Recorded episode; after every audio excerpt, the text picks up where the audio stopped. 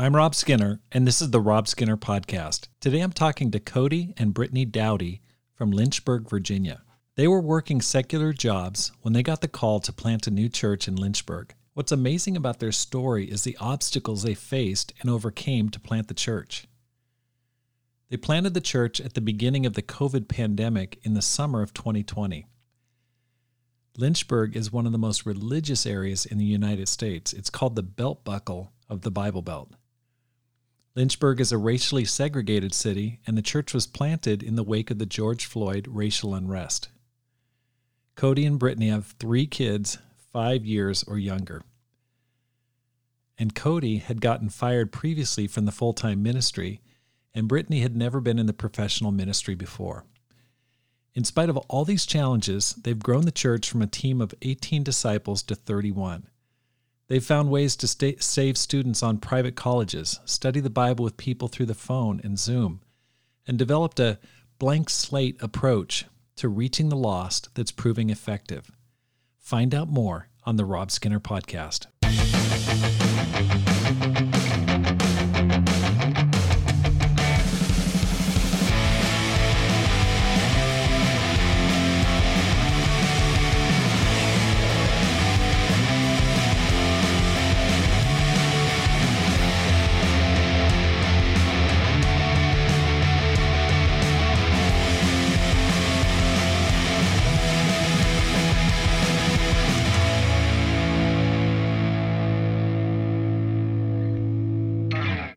Welcome back to the Rob Skinner podcast. My goal is to inspire you to live a no regrets life, make this life count, and multiply disciples, leaders, and churches. Today on my program, I have Cody and Brittany Dowdy from Lynchburg, Virginia. They planted a church at the onset of the COVID pandemic in June of 2020. And not only was that challenging, the timing of planting a church in a pandemic but also they're planting a church in one of the most religious areas of America. It's been called the the buckle of the Bible Belt, and they planted a church eh, very close to Liberty University, which was uh, led by Jerry Falwell, now his son. And so they they're going to be sharing a little bit about how that's gone, what they've learned, and some of the unique challenges of planting a new church, both during a pandemic as well as in a highly, highly religious area. Cody and Brittany, welcome to the program. Thanks, Thanks so much for having us. I'm kind of like fangirling right now. uh, uh, it's like we we've made it to our pinnacle of being on podcast. we can retire. We're grateful to be here. It's great to have you guys on the program. I I know Cody, we we've talked, I don't know how we made a connection earlier, but we've we've talked a couple times separate from the podcast. And I've just been inspired by you guys that you guys planning a church during a pandemic in a tough situation. It's gutsy. It's gutsy to say the least. So uh, let's go ahead and get started by asking you this question How'd you guys become Christians? Yes, that is a great question. Thank you, Rob. Um, so I became a disciple first. I was I went to college in 2008 to James Madison University, JMU Dukes. I have to do it. Um, and I went to college just wanting to kind of live out how you see it in the movies, um, going to parties and drinking and hooking up with guys and just kind of getting away um, from trying to do any kind of like play pretend Christianity um, which I had done kind of growing up. Um, we went to church most Sundays. My dad was raised Catholic, my mom was raised Methodist, um, but nothing ever really stuck with me. And actually, during 9 11, um, my dad, he's okay, he's alive, um, but he was in the Pentagon that day. Oh and I remember it being, yeah, um, just one of the scariest days. We literally, we waited till like almost midnight, uh, just even to find out if he was alive. Um, but so from that experience, um, my mom just became very, very religious. And it was hard for me as a teenager because all of a sudden I saw my mom uh, pull away a lot more. Um, yeah. Anyway, so she she was investing in her friends and her Bible studies and all of her things. Um, but I just got very bitter. Um, and so I kind of came to this point of I, I don't believe in God anymore. Um, either God is real and doesn't care um, about this. And my parents were having a hard time at the time and going to marriage counseling. So just feeling like um, they don't really, or God is real, but um, uh, sorry, God is real, but doesn't really care, or he's just not real. And it was just easier for me to believe that he wasn't real. And so that was kind of it in high school, was like playing pretend Christian, going to church with my parents. Um, but then when I got to college, I was like, oh, I don't have to play pretend anymore. Mm. And a few months into college, I remember waking up one morning after going to a party and just thinking, um, God, if you're real, I want to know. Like, this is so hard. This life is so hard, but I don't know how to know you. Mm.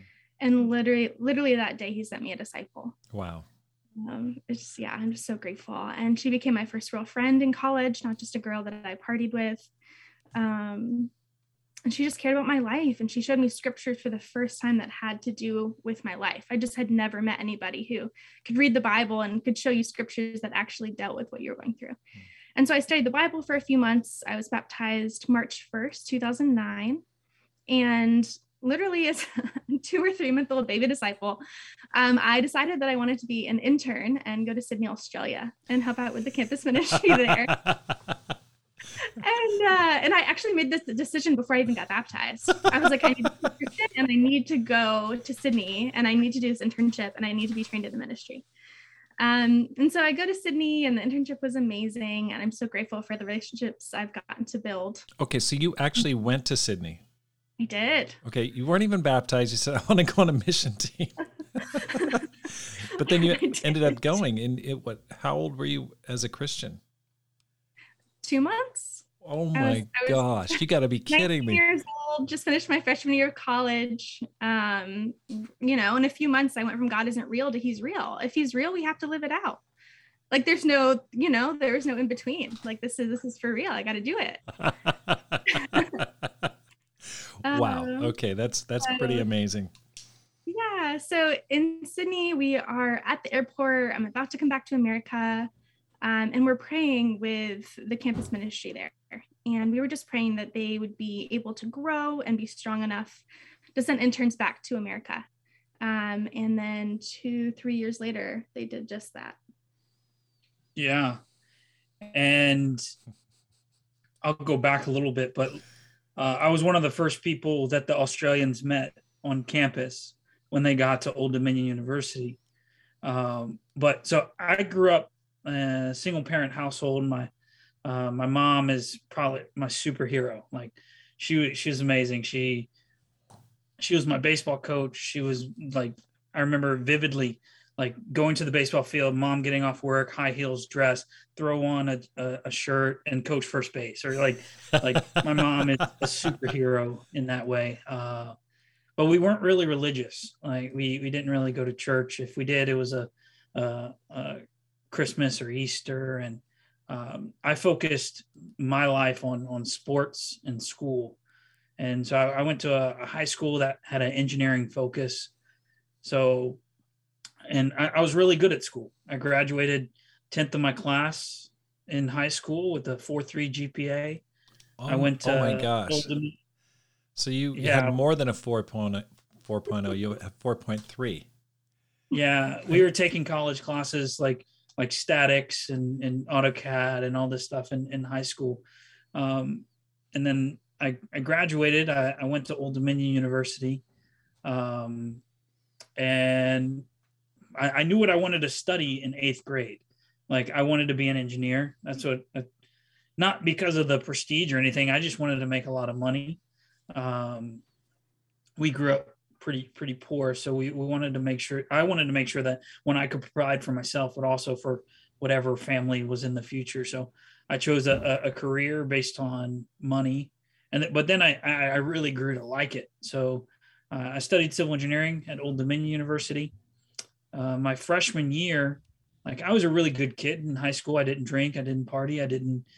Uh, I my it was sports and, and school. That's all I did. Mm. And uh, when I got to college, I had a again a moral sense. Like I didn't want to drink, I didn't want to sleep around.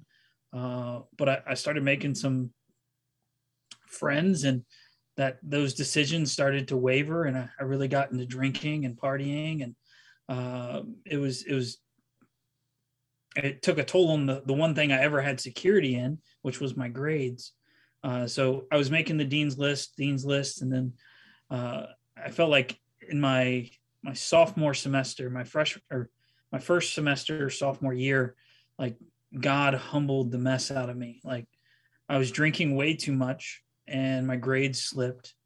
Uh, I was partying way too much, and uh, yeah, and then girl I was dating at the time I found out she was cheating on me. Like like my world was crumbling uh, uh, underneath. And um, when I came back for the my sophomore or second semester sophomore year, um, humanistically, I was cutting everything out. I'm not partying anymore. I'm not drinking. I'm I'm done with relationships while I'm in college, and so I'm just going to go back to the gym because uh, I needed to work out. Drinking puts on a lot of weight, so I, I was just gonna that was what my life was gonna be school and the gym.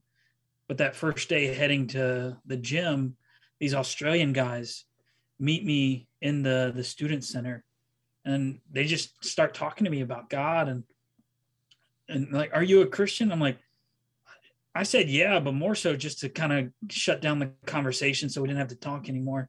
But they didn't they didn't uh stop uh they asked like do you read your bible i'm like dude, I barely even read my textbooks, like let alone my Bible. Uh, and then they invited me to like sit down and and look at scriptures for really the first time.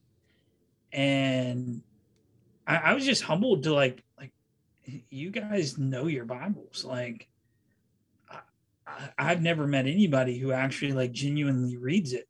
Like they can quote like a, a John 316 or a Romans 10:9 and but like no you guys actually like believe it mm-hmm. and and act on what it says and so we studied the bible for about a month and i got baptized on february 20th 2011 um yeah and it was it was crazy but it, it happened so okay so Brittany, you got baptized a couple years earlier, went on a mission team for a summer. Was it a summer internship or something? A, yeah, summer campus internship. Mm-hmm. Okay. And then came back, and some of those it, Australians came back with you. Why, why did they come back to the States? It's so, kind, of, kind of a reverse in, missionary work. in 2009, um, I went, I think it was like a two month internship to Sydney. So just for the summer of my freshman year or after freshman year. And then two years later, they had built up their campus ministry in Sydney. And so they were able to send interns to America to be trained in Hampton Roads for ministry. I see. And was Mike Fontenot there at that time? Yes, uh, yeah, he was. He was there, uh, and I, I, believe he left in 2011. Okay, okay. So they came back for some training. Who were those guys? Who who are the people that met you, Cody? Uh, Matthias Ritchie, Jared Vasallo, Rob Mulhern, and then um, Dave Bliley was with them. He was he was the leader of our campus ministry at that time. Okay, where's Old Dominion? I, it's a pretty big name, Old Dominion. Where is it? Old Dominion University is in Norfolk, Virginia. So it's in um, Hampton Roads, which is the like seven big cities, but Norfolk is like dead center of that. And it's huge military town. Okay. Okay. Uh, yeah. Yeah. Okay. So I, whenever I hear about Hampton Roads, I, I can never like what city is that? And it's it's Norfolk, Chesapeake, Virginia Beach, Newport News, some kind of funny names of towns, but kind of a big area, I guess. It is massive. Okay. And so and then there's Richmond in Virginia, and then Lynchburg. Can you just give us for people listening around the world, where's where's Lynchburg, Virginia? So Lynchburg, Virginia is in the western part of Virginia.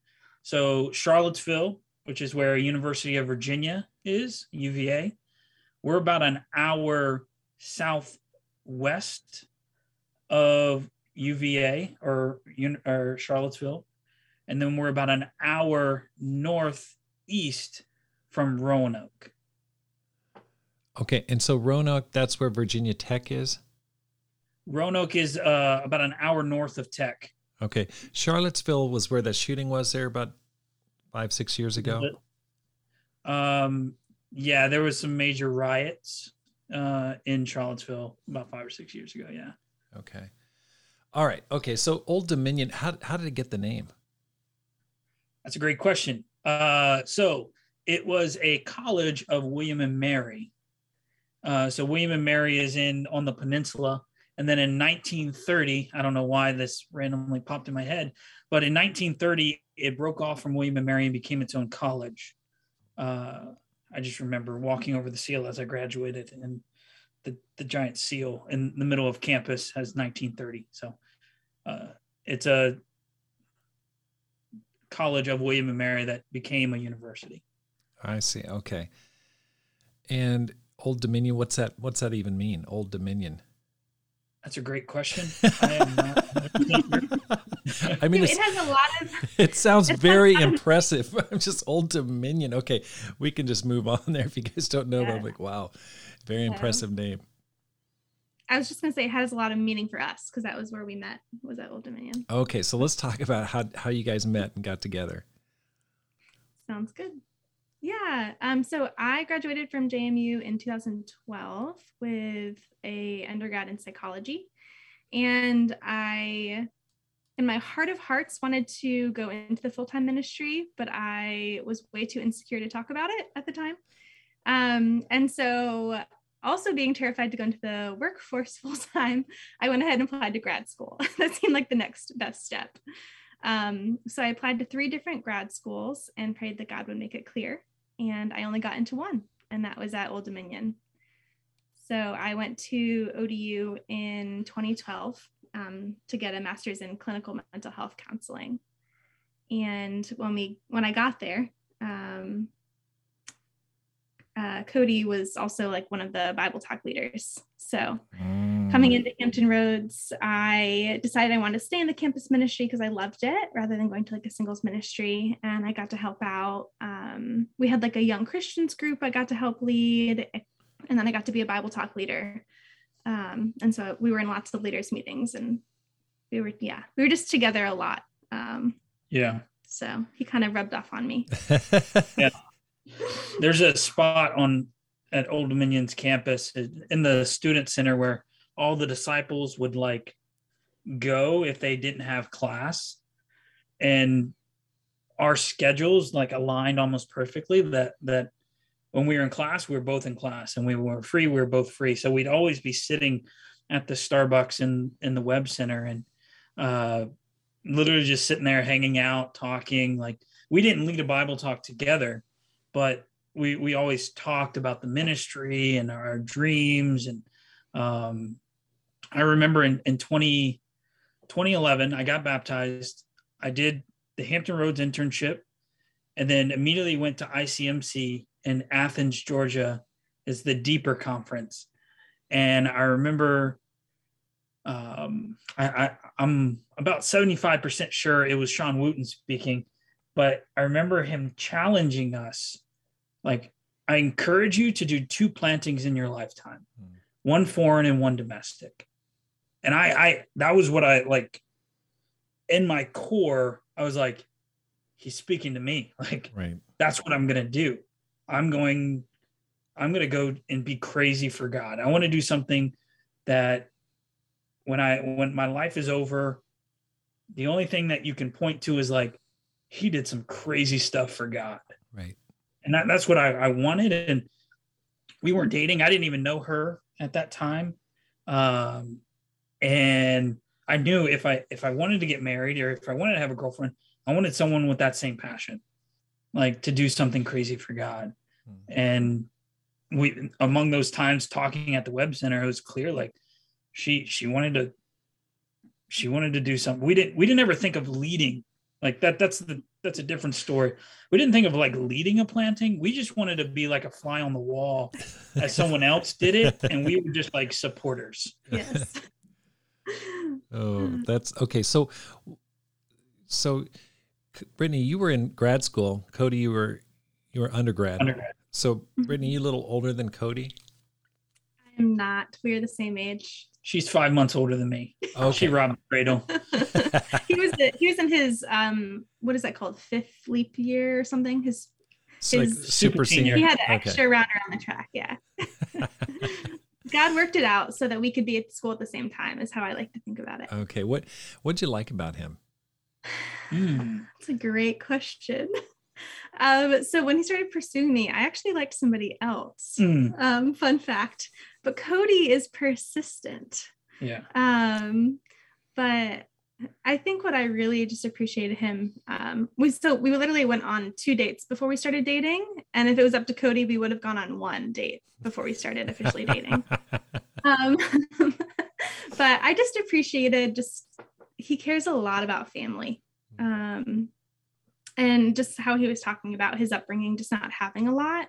The people around him just means so much. Yeah. Um, and I just I saw that, and that was it just he's very similar to my dad like he's also an engineer he's crazy smart um, but i just really respected him and uh, getting to be able to lead together even though we were leading bible talk separately i just saw the way that he was like treating the sister that he was leading with like he would always listen like he was like the brother that like if the sisters were crying like he'd go over and comfort them um he just yeah so I was just grateful um, to just kind of be around him and learn from him. And yeah.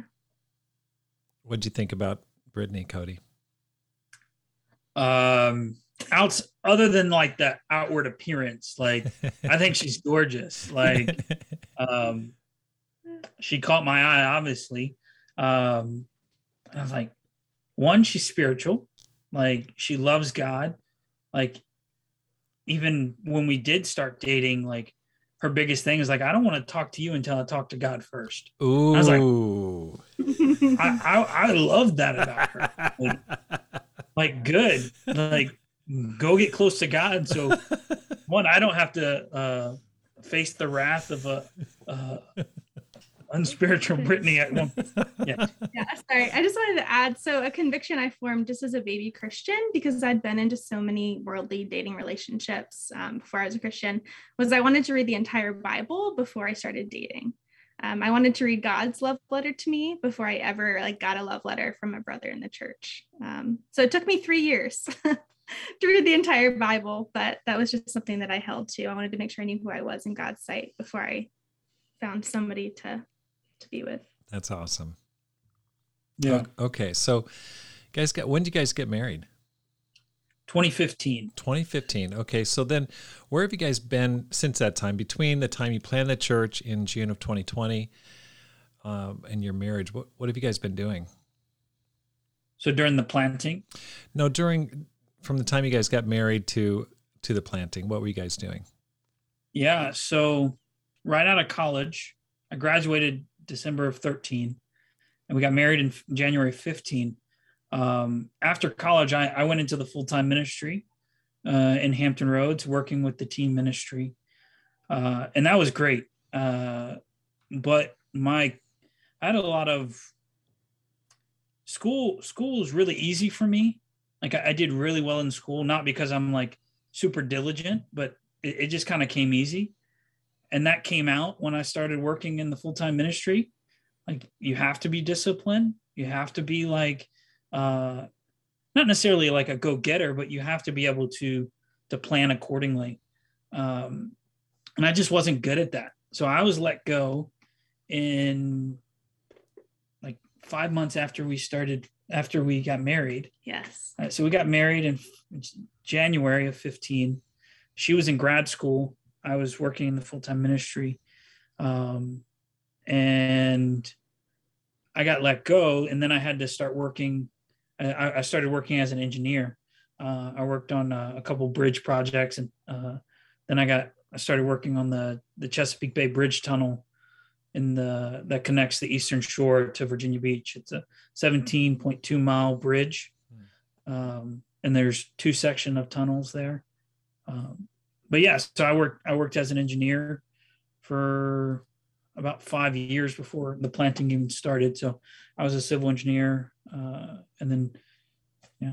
Yeah, I got my master's in counseling And so I jumped right in um, to in a private practice. I was kind of running the front desk, and then I jumped into my residency, so seeing clients after after my work shift. Um, and it was a lot. Um, and then we also, about a year and a half later, found out we were pregnant with our first daughter. Um, so I was a stay at home mom for a while there, and we've had um, two kids since then.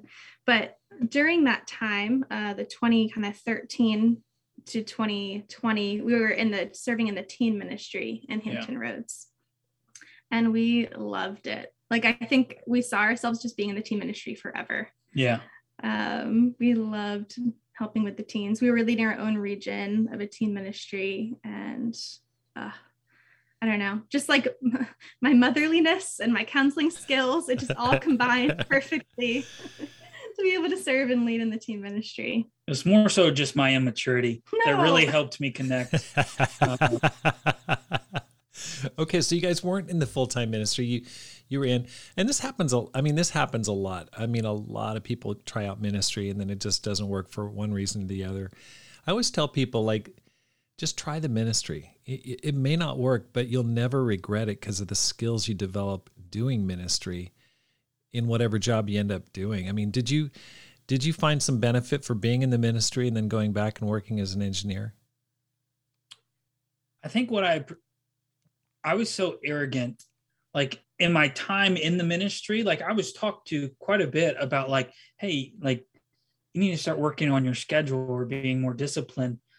I think what I appreciated the most about being in the ministry was getting fired. and I, will tell you why, more so because I think I needed that. Hmm. I needed the the shock and awe of like, Cody, you're married. You have to support your wife, but you are no longer employed. Mm. And I think that helped. And I really appreciated like, so the, my, the guys who were having these conversations with me were like Jeff Throne, who's one of my best friends, and and Ed Anton. And so they're talking to me. I remember very clearly we are in a Qdoba right after a staff meeting. Uh, and we had this conversation and i was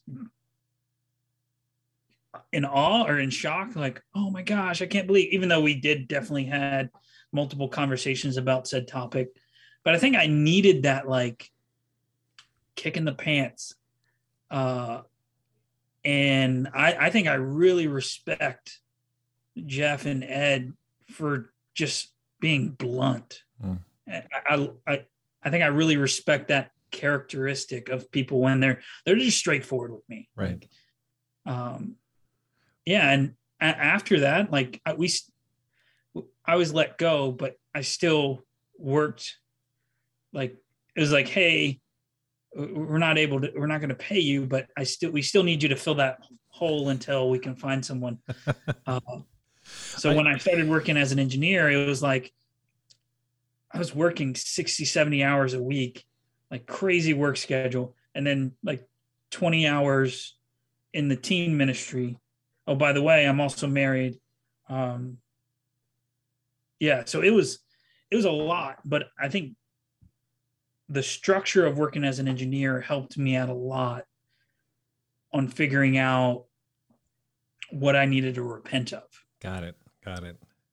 I think I, even too, it's really ahead. cool the time after Cody got fired and he was working these 70 hours a week as an engineer while we were still serving in the teens is when all of a sudden we saw all this fruit in the yeah. teens.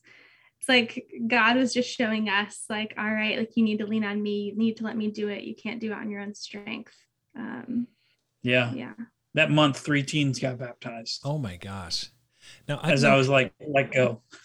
I've known people that that had this kind of experience, and they get bitter, they get angry. They feel like, hey, you know, they get angry towards the leadership, they get angry towards the church. You've got a totally different attitude. How did you keep a positive attitude in a really challenging situation? I think it helped that I had a really good friendship with with Ed and with Jeff. Like I knew it wasn't coming from like a an anger, but more of like, hey, you're you're you need to go figure something else out. Mm. Like, and me and Jeff are still really good friends. Like, mm. so it I think it helped that. It helped that like I was being let go, that it was one some of my best friends doing it. Wow. Uh and yeah, and it also helped that, that Brittany was there with me, right? Like that I wasn't going through it by myself, but yeah. like like I was we were able to talk and talk through and there there were feelings like I'm not saying I was a blank slate of like right. joy. Sure. Uh, but like talking with Brittany, talking it through, like, hey, maybe this is a great opportunity to to pursue your career in engineering. And I financially it wasn't a big deal because like I I interviewed and got hired in two weeks from that conversation. Right. Like and the salary increase was was helpful too. uh, Quite dramatic. so, yeah, I, I think that helped. Got it. Yeah. So Brittany, like at that time you were counseling, you were you were seeing clients, you weren't working in the ministry, the paid ministry mm-hmm. at that time. It was just Cody. That's correct. Yes. So I had been praying that I would be able to be hired and be hired with him in the ministry.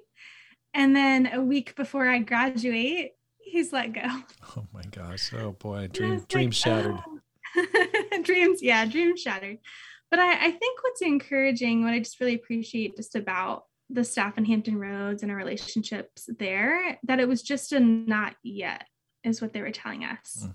Like it was, we have so much potential. They see so much in us. They love us so much, and they wanted to give us this opportunity to be able to to grow and to grow up and um, something I appreciate about mine and Cody's relationship and our dynamic is it doesn't matter if we're in the ministry, out of the ministry, here in the US, in a different country, like we want to be disciples and make disciples.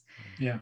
Um, and so it just kind of takes the pressure off. Like, okay, we're not paid for full time ministry right now. That's fine. I'm still going to be getting with teens every day and in D groups and leading studies. And like, it didn't really change um, anything about our schedule or our dreams, um, just still pursuing God. And our job titles changed for a little bit, but then, yeah, we were equally shocked a few years later when the same people who had told Cody that he needed to be let go from ministry were the ones saying, you know what?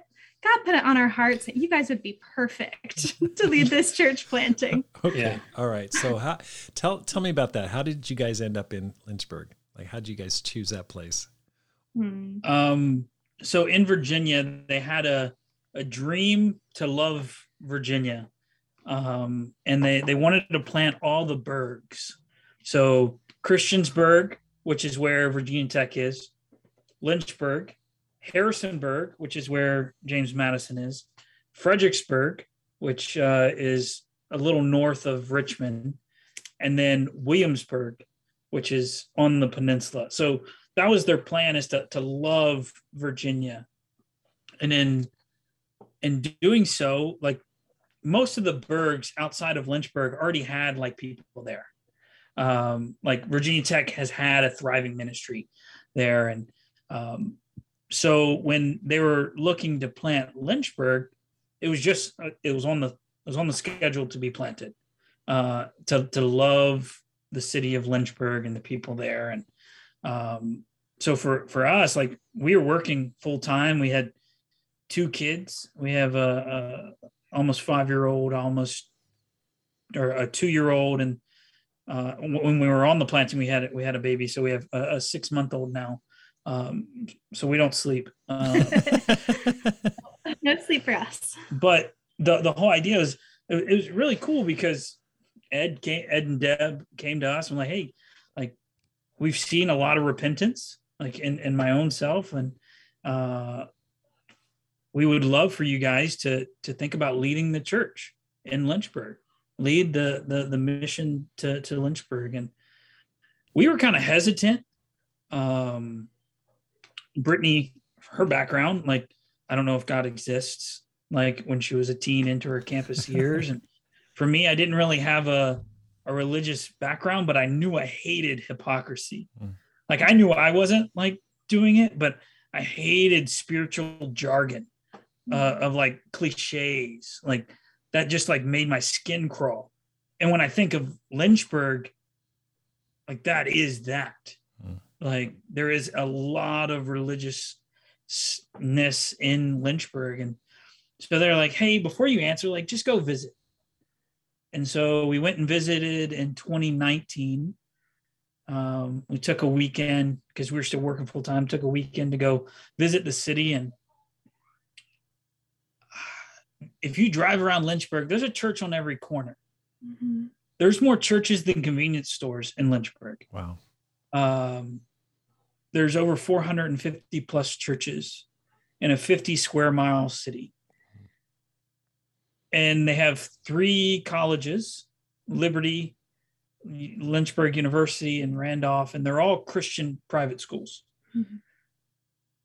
So we're driving around the city and we're seeing church after church, and we're like, it breaks your heart like that there there are so many and just to even like we don't know but even to think what are they teaching mm-hmm. And how many people were being led astray and so what broke our heart also really inspired us that these churches wouldn't be open if they didn't have people trying to seek the truth yeah and that was that was a game changer for us like yes, it's really religious, but there's so many people here that want to know God. Mm-hmm. And I was, we were like, okay, sign us up.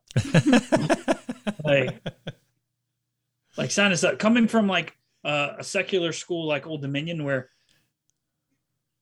20% maybe might be interested in God, maybe, maybe more than that. But like coming to a city, like, oh man, it's going to be awesome and obviously it has had, we knew it's going to have its challenges but that kind of like got us inspired and that was 2019 and then we started doing um, trips around the acr uh, to try and see who would want to come with us and this is all before we even knew what was coming in 2020 and we had no idea what was coming mm-hmm. but we were making trips and um, it was me, my wife, and our two girls, and that was going to be the church planting. and then there's some people from the Richmond Church, and and some people from uh, now Capital Rivers Rivers Church that wanted to come, and and a, a sister from Philly, and then a, a married couple was going to be stationed there from uh, from Lexington, and it was just like in 2020 is when most of the people decided to come. Hmm. And that was like, all right, so we're getting, we're going to get paid. And that's awesome. But there's some crazy disciples out here that are going to move during a pandemic when most people are hunkering down to like not go outside. They're going to move cities. Wow.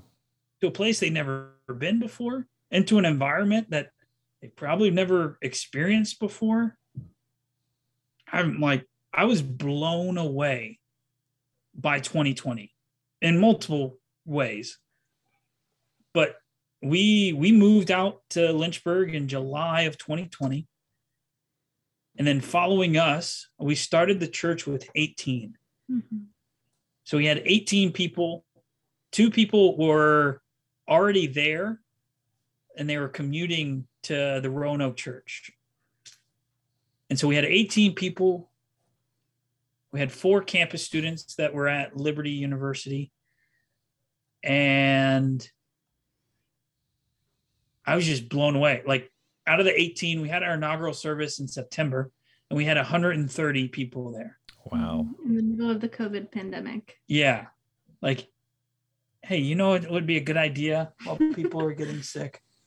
Um, let's let's have a church service in a new city. Uh, and pe- most of that 130 were people visiting from out of out of uh, other churches in Virginia, but we had 30 people there from guests that That's were in the city, mm-hmm. uh, and that was just really inspiring. Um, yeah, it was, it was. Looking back, I'm like, how did that happen? Wow! Like, what? Were we crazy? So I, I want to dig into this because I, I'm looking at your Facebook page and Uh, it looks like there's a, a picture of the team or the church. It's very diverse. I mean, it is. Um, you've got. It looks like it's about half half white, half black to me on that team. Was that intentional or what? How did how did you? What was your mindset going into the planting? We prayed a lot. We did. it, yeah, it was all God.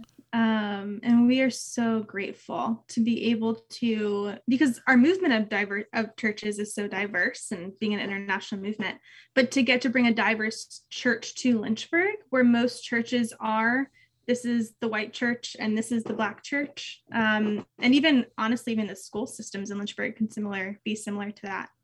Um, i remember it was that inaugural weekend where we had that big church service we had this event at a trampoline park for our campus students and our young professional students and one of the managers at the trampoline park she was like i know you guys said you're a new church planting but you already blow away like most of the churches here and I was like, what, what do you mean?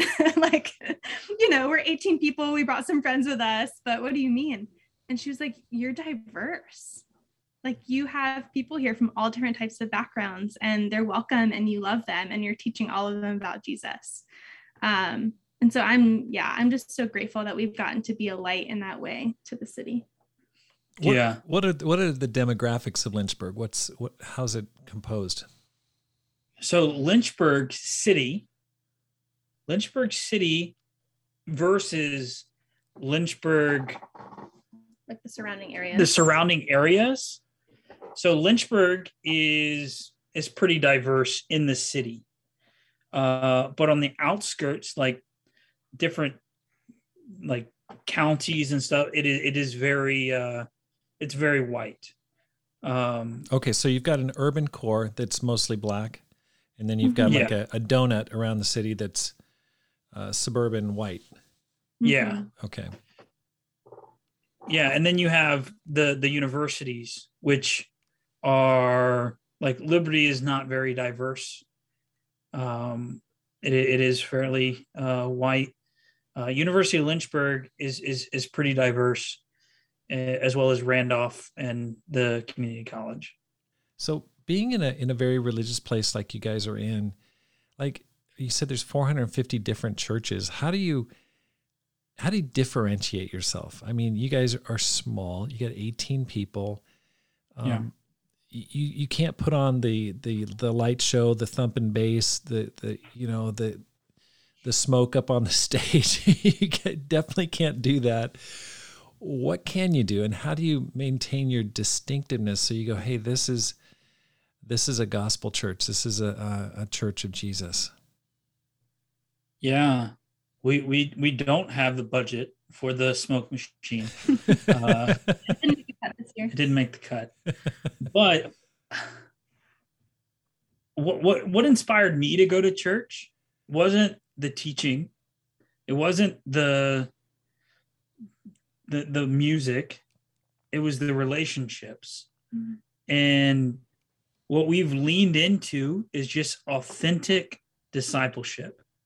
Like trying to be authentic in how we love people authentic and how we how we meet people um, so where there are a ton of churches there's a ton of surfacey relationships so when we meet people we're like hey come to our home it might be chaotic as we do have kids, but come come have dinner with us. Come see us in our element. And and see that we we, we just want to love you. Uh, we just want to care for you. And I think that that makes a huge difference hmm. when people know that you truly care and they right. don't want just a number. Right.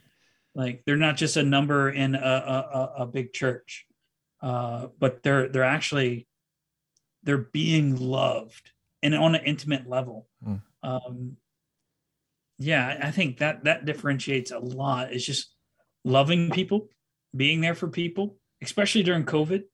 Uh, one of our neighbors uh, got COVID early on, and it was rough for her. And she was a part of a, a bigger church, and uh, but didn't really have relationships there. So our entire church, like, let's make her meals. Mm-hmm. So we take her meals. Like she doesn't know us, like, but she she felt it. She mm-hmm. felt the love and she she felt and and her and her husband have been coming out to church for probably six six months now. Mm-hmm. Um, but just loving people. Like it's crazy how that sounds so simple, but like when people feel loved or feel heard,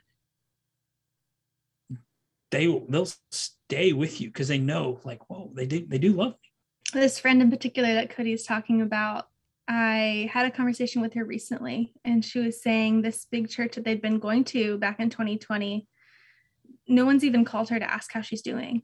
Like does even anybody even know you know that i'm not going anymore?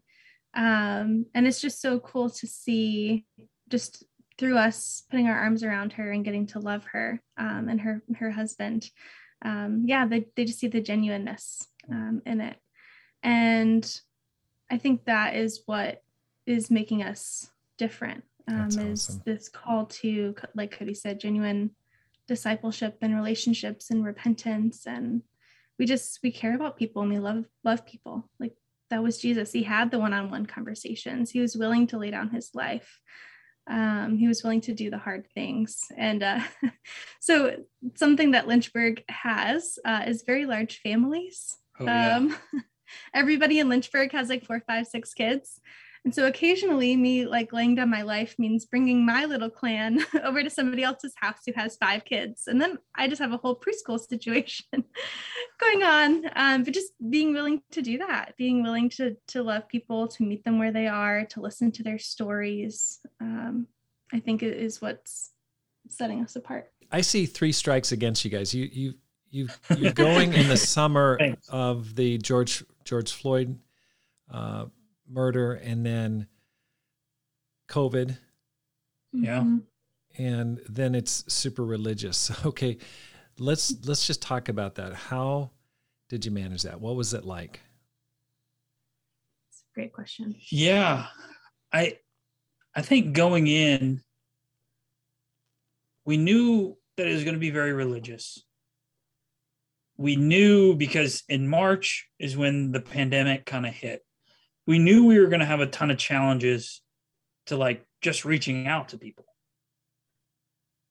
And then add on it the the social un, in, injustices right. that are going on in our world where it's already a pretty divided city.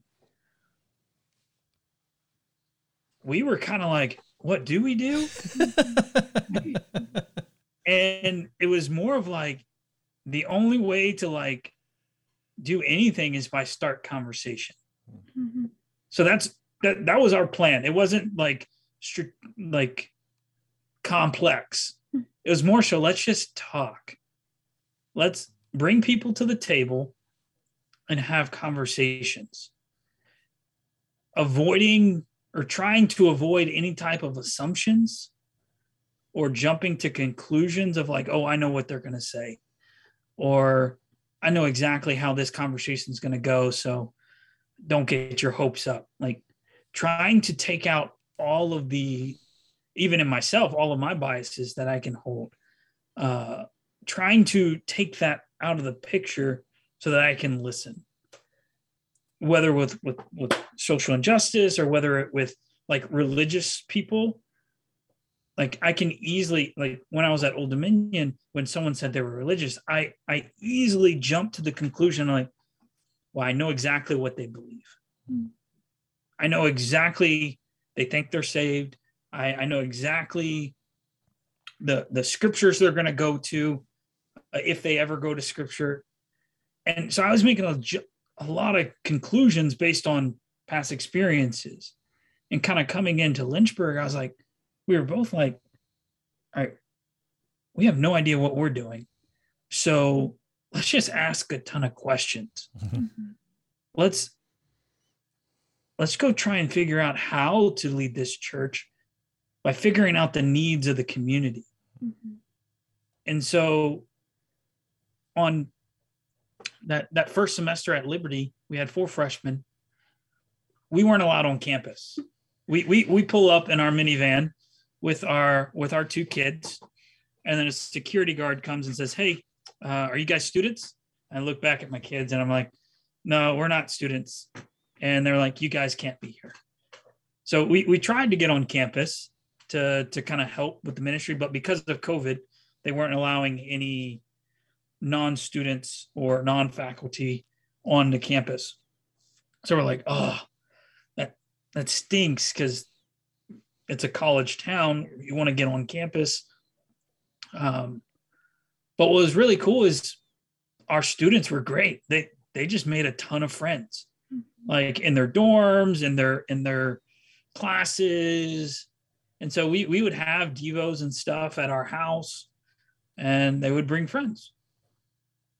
And then the second semester, we one of our students was like, "Hey, each each Liberty student has to do 20 hours of Christian service, meaning they have to they find an organization to work with and do 20 hours of either evangelism, Bible study, uh, discipleship. Uh, I can't remember all the, the bullet points that they have on it, but it's called CSER. And they, they, they you have to find an organization to serve with. Uh, and one of our students like, hey, let's get our church uh, a to become a approved CSER. And so we did that. And then I was able to get on campus. So that that opened a lot of doors for us to just be able to be on campus and meet with the students, evangelize, have Bible studies. Um, but even how we evangelized, we had to figure out a new way because there's a lot of church going on. Mm-hmm. Like Liberty students have to go to two mandatory convocations, which is about an hour church service during the week. I'm sorry, two mandatory. What are they? What are they? Convocations. Convocations. So it's like two, okay. Two like hour long church services during the week. Okay. And you have to check in. It, it's mandatory if you're an on campus student. And then they have a midweek on campus. They call it campus community. Um, and then after that, if you're in the dorms, you have dorm hall discussions about the campus community that you just came from. So there's just a lot of like church and there's a lot of Bible. They you have to take New Testament survey, Old Testament survey, evangelism 101. Like there's a lot of classes because it is a, a Christian based school. And it's it's when you're trying to present to someone, hey, would you want to do a Bible study? They're like, I already got like six of them. Mm like I'm I'm like almost like Bibled out. Right. And so how we share our faith, it, it, we had to change it up because when we offered Bible studies to people, they're like, no, like I'm good.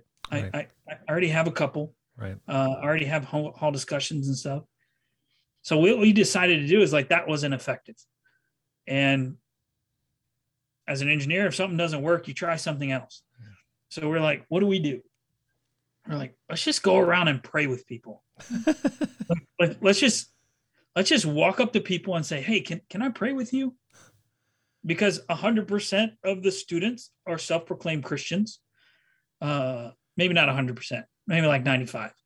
Um, but I would walk up to people and I would hold my hands out, and even if it's COVID, a lot of Liberty students didn't really really care. Um, but we would hold hands and pray right there on the spot.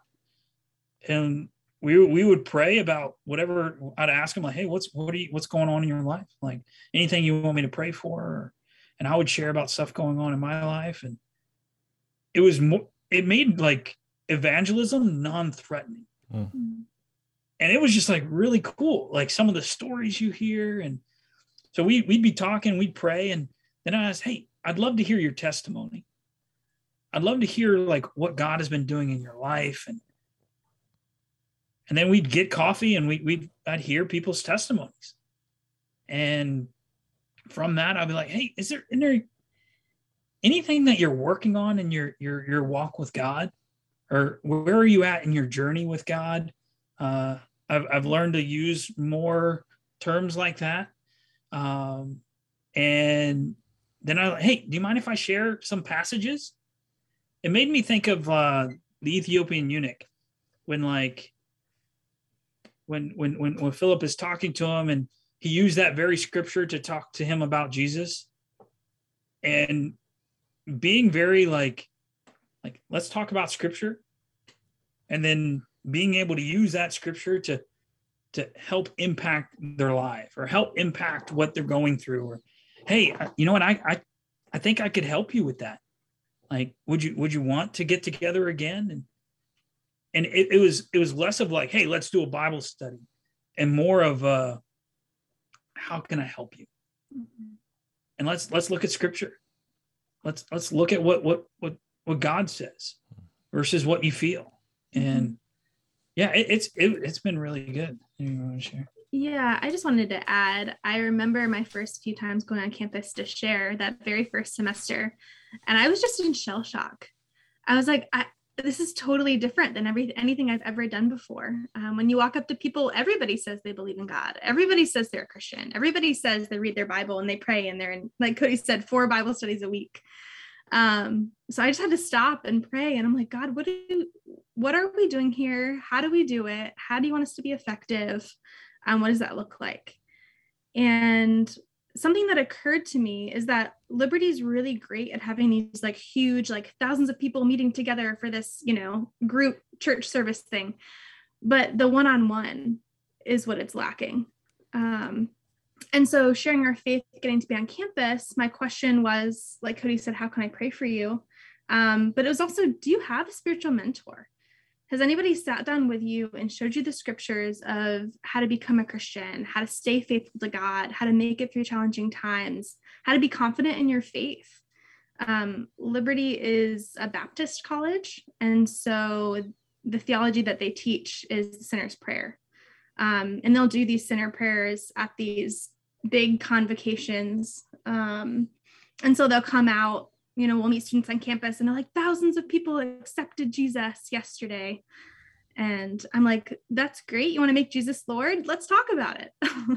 Let's do it. Let's make it happen for you. Um, and so, yeah, it's just a whole different perspective. It's, it's going and meeting people, assuming the best and validating their religious experiences and loving them where they're at and um, just wanting to help them in their journey um, something that we pray for constantly is just to find the Apolloses. Yeah. The people who know God and are sincerely trying to follow God, um, but are just missing a few of the details. Um, so, yeah. Okay, so you've been there now coming up on two years july of 2020 how's it gone has there been some growth can you can you share about what's happened since you've give us kind of the big picture yeah. So we moved here with 18 crazy disciples. Um, again, in the pandemic. And God has, I, th- I think God has like blessed us like beyond what we could have imagined. Hmm. Um, that first semester, we, we got to learn a lot. Mm-hmm. We, we got to learn a lot about the city, learn a lot about the people, and so that was the fall of 2020. In the spring of 21 is when we were able to get on campus. And God brought us people. Like Brittany got to study the Bible with with with two girls, mm-hmm. uh, and they both got baptized uh, on finals week and that that 2020 spring 2021. Mm-hmm. But during that semester, one of the, the one of the most blowaway stories I've that's happened here is so Liberty has this thing called CFAW. They have acronyms for everything, but CFAW is college student for a weekend. So people who are considering Liberty University, you come up for a Thursday, Friday, Saturday, and you get to be a student. And you go to class, you get to stay in the dorm just to see if you like the university. Um, and we had a student that was going to be coming in fall of 2021 but he came up and he shared his faith with another CFAW student. And he brought him to to devo that friday night. And they were leaving the very next day but we got his information and it's the era of COVID. So we're like, hey, would you want to study the Bible on Zoom? And so he heads back to Connecticut and we're in Virginia, which is not close. Uh, so we start studying the Bible with this guy. He's a high school senior and man, super humble to the scriptures and and wants to know the truth, wants to know about God. And uh, we studied the Bible for about four months. And so we had two baptisms at the final uh, finals week of 2021. And then a little later that month, and I think it was uh, May 29th of 2021, me and two of the other CFAW students. So we didn't have any guys in our campus ministry. So we had two CFAW students that were in Hampton Roads that came up. We were studying on Zoom with him. And then all three of us drove 10 hours up to Connecticut and we baptized him. We didn't plan very well because we baptized him, had dinner with his family, and then drove 10 hours back. Um, so we didn't stay there, but we baptized him and then came immediately back. Um, and then fall semester, he comes as a student as well as five other campus guys that are coming in as freshmen. Wow. So we we yeah, long story short, we had six freshman guys come in in the fall. We had two baptisms in the spring. And then um, we had a couple other single guys move in. And then 2022, we had another girl get baptized uh, and that story, I'll let Brittany share, but that is an amazing story in itself. But numbers wise, we started at 18 and we're currently at 31. That's awesome. And God's, we have three more freshmen coming in in the fall and a couple singles moving in. So my my my prayer is that we hit 40 by the end of the the year. That's exciting. Okay, so I got a couple of questions for you. One is are are these kingdom kids coming into the to Liberty University or different university? I mean, it's, it's kind of a different uh, different church entirely, or at least a different doctrine entirely. What's prompting parents to send their kids to to Liberty? Yeah, I think the community that you're coming into is a huge community, whether it be homeschooling, mm-hmm. whether it be pr- Christian private schools, whether it be co-ops. So a lot of the students that we're seeing come in are are from these like either Christian private schools that they're they're Liberty has a huge pull. Like from it's one it's the biggest Christian university in the world. Oh, it is. Okay, so it's not just Baptist kids that are they're coming obviously. No, it's it's yeah. And then there's people that are just coming because they want to know God. Mm-hmm. Like the two, two girls that, that Brittany studied with, like they went to Liberty looking for God. Mm-hmm. Yeah, they both had grow up, uh, grown up in families that weren't Christians, weren't following the Bible, and in their junior and senior years of high school, they just decided that they wanted to follow Jesus, and so they didn't have a spiritual mentor, didn't have anybody to teach them how to do it, but decided to come to Liberty to learn how to do it. And so that was just what was crazy about those initial conversations with both of them. Um, was they were like, "I'm here to learn about Jesus, but I have no one to teach me."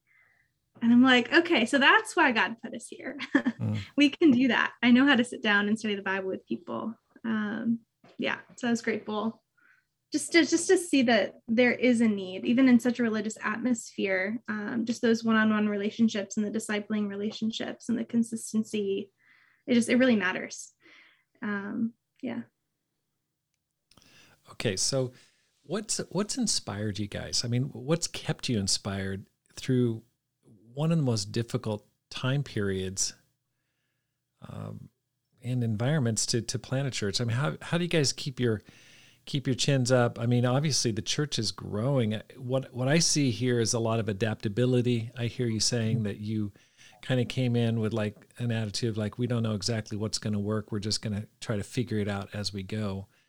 Um, I saw that in my interview with um, the Lamberts. You know, it's just the times that they shared that they did well were times when uh, almost they didn't know what they were doing or didn't you know felt like they didn't exactly have a plan.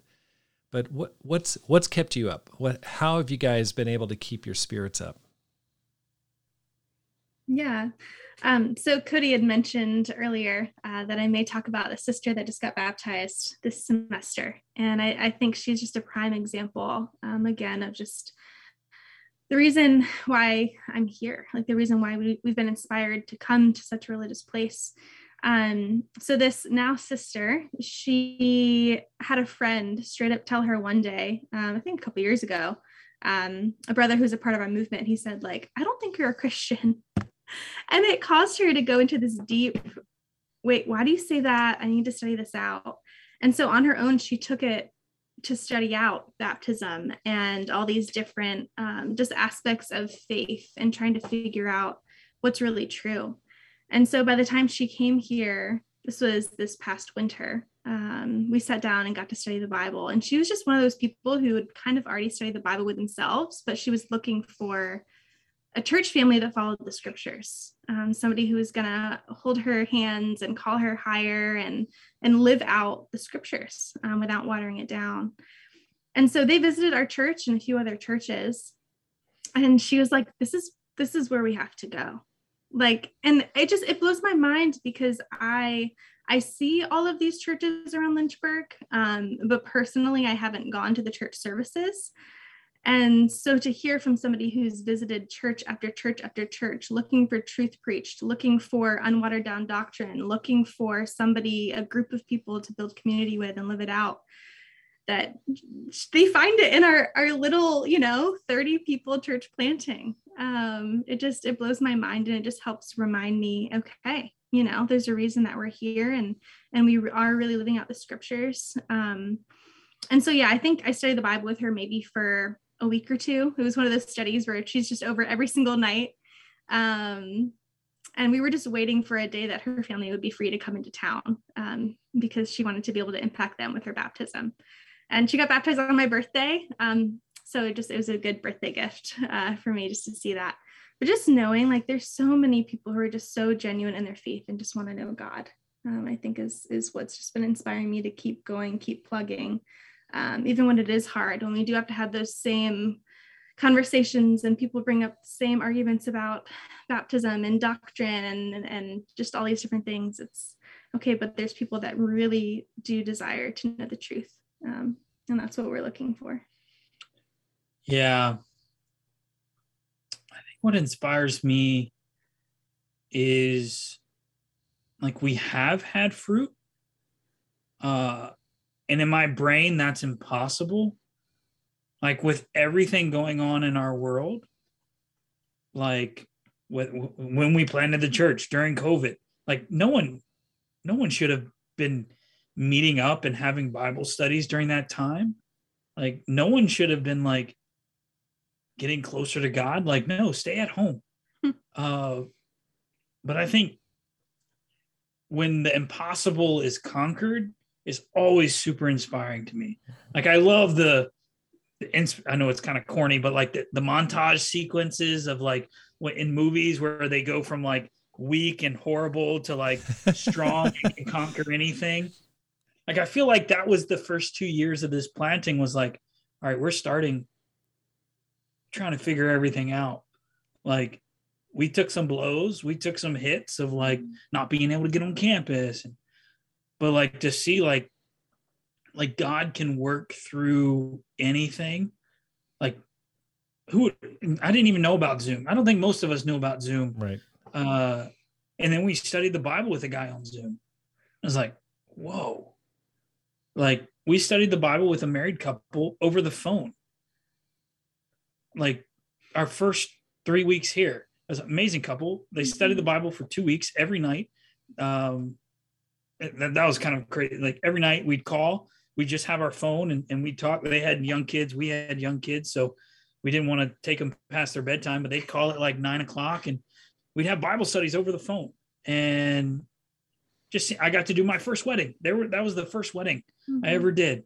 Uh was them and that was a part of their repentance and and God's been using them, I, I think. And um, yeah, do mind if I jump in? Yeah, yeah. I think just jumping off of that, the idea. So yeah, planning a church during a, a pandemic is crazy. Um, and then we we're a young family. Yeah, like we have three children who are under the age of five.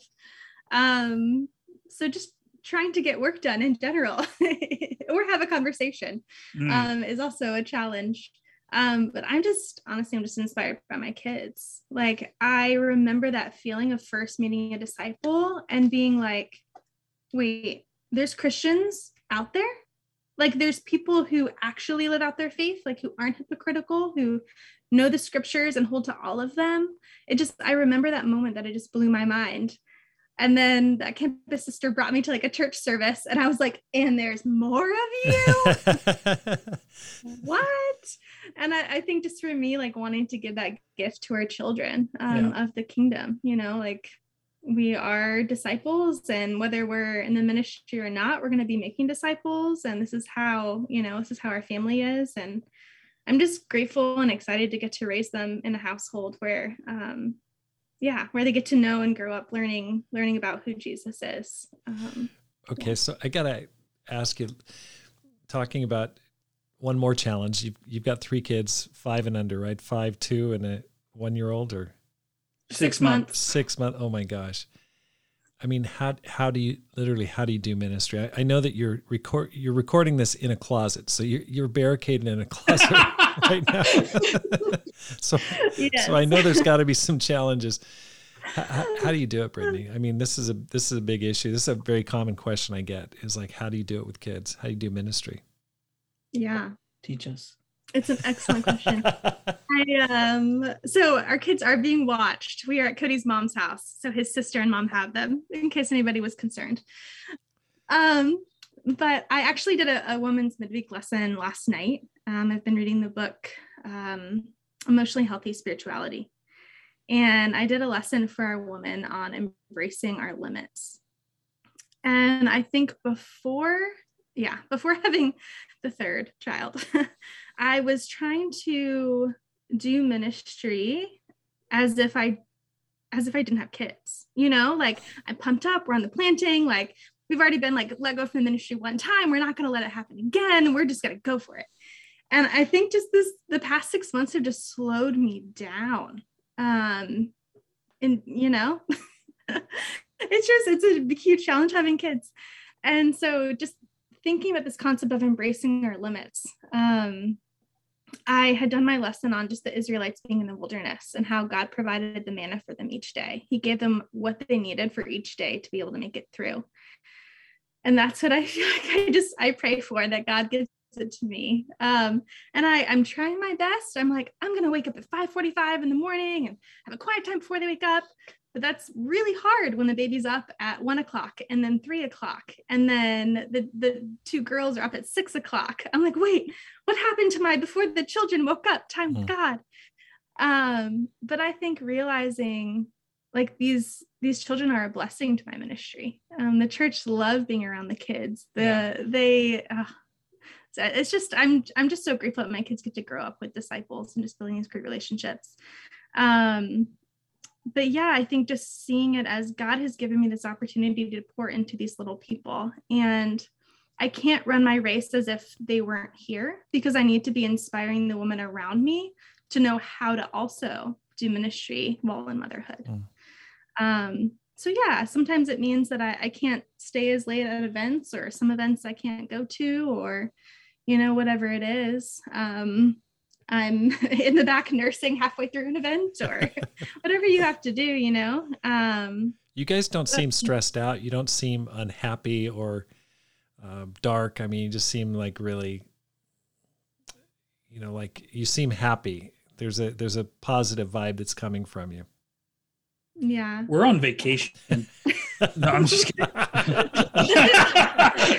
this is day one. Once we get off this call, we will be on vacation. Oh, really? Congratulations. Okay, there, but maybe that contributes toward it. But no, I yeah, I'm super sleep deprived. Deep, mm, can't talk. Super sleep deprived. Um, it's it is really hard, but I think God has slowed me down in a really good way. Um, to be able to see my needs and my limits and the needs and the limits of the women around me and just how he yeah just how he is constantly the one providing um, and taking care of us. That's awesome. Yeah I, I love the passage where paul talks about um, i think it's first thessalonians 2 8 i want to say where he says we didn't just share the gospel but we shared our lives as well. And that's how i do ministry. Like like we can have a sit down bible study but that's only a, a fraction of my ministry time. Mm. like when i'm going to the store and i'm supposed to get with a brother we're going to the store together. Like i gotta go grocery shop or not grocery shop but if i have to pick up diapers like we're going to go together. And that's going to be a great time for we to, us to talk about what's going on in our life. Um, if, if, if we're getting t- time together like it's a great time to to share our faith like that's a great time to go and pray with people. Uh, i don't have to like add another time block for someone. I can repurpose what i'm already doing mm. and and meet two kill two birds with one stone mm-hmm. right? Like i can i can i can go get diapers because we need diapers clearly. Uh and i can hang out with a brother. And i can share my faith at that time. Like like whoa three in one yeah i wanted to um to share just a, a quick scripture um in Jeremiah 31, verse 2, it says, Thus says the Lord, the people who survived the sword found mm. grace found grace in the wilderness. When Israel sought for rest, the Lord appeared to him from far away. Uh, it just this week has just been hitting me so hard. The people who survived the sword found grace in the wilderness, and that's the ESV version. Um, but we're all in this spiritual battle, um, and un- unfortunately, you know, some people don't make it, and that's just true. But as we are fighting, um, God wants to give us so much grace. Mm. And yeah, just to encourage the young moms out there. Like it's so hard. Um, but God is the one who's bigger. Um, his grace is sufficient. Second yeah. Corinthians 12. His grace is sufficient for us. Um, so we don't have to be superwoman. We don't have to do it all. We don't have to, yeah, be able to do everything like the world and society tells us we have to. Um, but we need to lean into God and lean into his grace. And um, yeah, his goodness is what's going to help pull us through. So you guys have one one of your goals down. You got your domestic mission planting down. Any mm, plans for a, any for any plans for a foreign planting? Um, I haven't thought about it to be honest. We're still here. I want to give my whole heart here, um, just to make sure that like we're building to last here, so that if God does call us outside of this, that it's not just going to crumble. Mm-hmm. And yeah, so as of right now, there there is no uh, uh, on the horizon of what's to, to come, but uh, not to say that won't ever come, mm-hmm. but yeah. Any advice for those who want to multiply churches, want to make this life count, and think, man, maybe I could do that someday? Stay close to God. Uh, I think that's that's a, a, big one, especially if you if you want to multiply churches, you're probably going to start a church that's pretty small, mm-hmm. uh, which means you have to be connected to God to survive that. Mm-hmm. Like it, it, it, it's you're isolated. You're on an island, like, and and here in in Lynchburg, like you're on an island where everyone almost believes exactly different than what you believe. Mm. Like maybe that God is real, but your doctrine is not. Like 75% of the churches in, in Lynchburg are Baptist churches. So for you to come and say like, oh, baptism for the forgiveness of sins, it's like you're you're you're talking a different language. Mm-hmm. Uh, so you have to know what you believe and you have to be confident in what you believe and stay connected to God so that when you do go and do something crazy like plant a church, like you're not swayed by every good sounding teaching. Mm-hmm. Every everyone who comes on the planting, like especially the kingdom kids, because we've had a lot of kingdom kids come on the planting, like the first week or here, we're, we're, we're encouraging, hey, what are your convictions? What are they based on? Are they based on your parents? Which, amen for your parents teaching you, but if it's just your parents, you're not going to last. Mm. Like, what scriptures are you leaning on? What is what is God? How are you leaning on God? Is that mm-hmm. that's that's the critical. Like, people come and go, but if if, if God's not the center of every decision or every motive, then you might get to the church planting or multiply, but you might not stay there. Right. Mm-hmm. And if you want to keep going, you have to be close to God. Great advice. I second that. I, I, think that, yeah, it's the most important thing. Um, two years in, I, I think it's hitting me more now how isolated we are at first it was just like all this joy and this excitement of going on this grand adventure to this new place and now just the reality of wait we did it. Like we're here and this is where we're putting our roots for right now. And um i think my advice now would be start building those deep spiritual relationships where you are. Mm. Um, and it, it might be with, you know, sisters or brothers who are in your city or outside of your city, but there's just so many people who I've had to lean on um, who aren't in the planting. Um, and I've gotten to build these deep spiritual relationships with so many people outside who can understand kind of the life the life circumstances um, being in the ministry having young kids it's just such a unique position to be in um, and so i'm just so grateful like i've had women literally in other continents like holding up my arms while i'm on the mission team here in this little middle of nowhere virginia religious city um, so i'm just i'm so grateful just for the sisters who've just been there for me even if they're physically not here mm. cody and brittany thank you so much for the time and it it's really inspiring to me that it's been so challenging uh, in so many different ways. I mean, coming at you seven ways from Sunday. I mean, it's crazy, like COVID, and then you know, just a very segregated city during the middle of, of racial racial tension in in the country. Very religious place. Three kids. I go, whoa. Um, and then you guys going back into the ministry, the paid ministry, after being um, in the secular world working it's impressive. It's very impressive, and uh, and you've made it grow. I mean, many churches are, are really struggling or losing members. You guys have grown, and I think this is the power of the small church. It's it's exciting. I mean, you've grown from almost doubled your church, which is really amazing over the past couple of years. So it really brings glory to God. I just want to wish you guys all the best going forward. Thank you. Thanks, Rob. Thank you. Thank you so much for joining the Rob Skinner podcast. If you're enjoying this podcast, please hit the subscribe button and let your friends know about it and how to find it.